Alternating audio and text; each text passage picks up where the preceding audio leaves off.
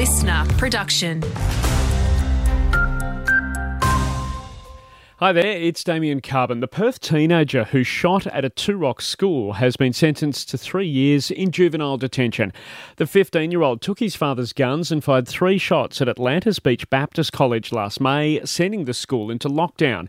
He'll serve at least 16 months before he's eligible for release. Senior government MPs in Canberra are standing by ASIO's decision not to name a former politician allegedly recruited by a foreign spy ring several years ago. They're also accused of trying to get a Prime Minister's relative into the group's orbit before the plot was shut down. Home Affairs Minister Clare O'Neil telling the ABC there's a lot to learn from today's revelations. The Director General is trying to encourage politicians to wake up and realise that this is a real threat to our country.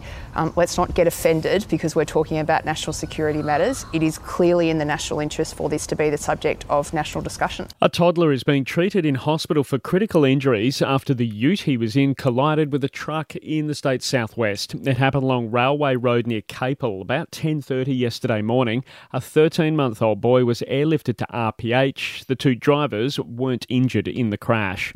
A woman has died five months after suffering a critical head injury in an alleged assault in the state's north. The 26 year old was found unconscious on a road in Kununurra last September and flown to Royal Darwin Hospital for treatment. 27 year old man charged with aggravated grievous bodily harm. That's been upgraded to murder.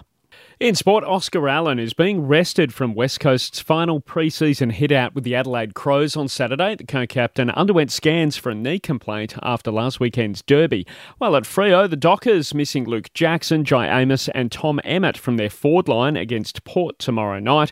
All those players are expected to be fine for round one. Australia has moved to 6 for 183 late on day one of the test against New Zealand in Wellington. Mitch Marsh out for 40, Cam Green still there on 36 takes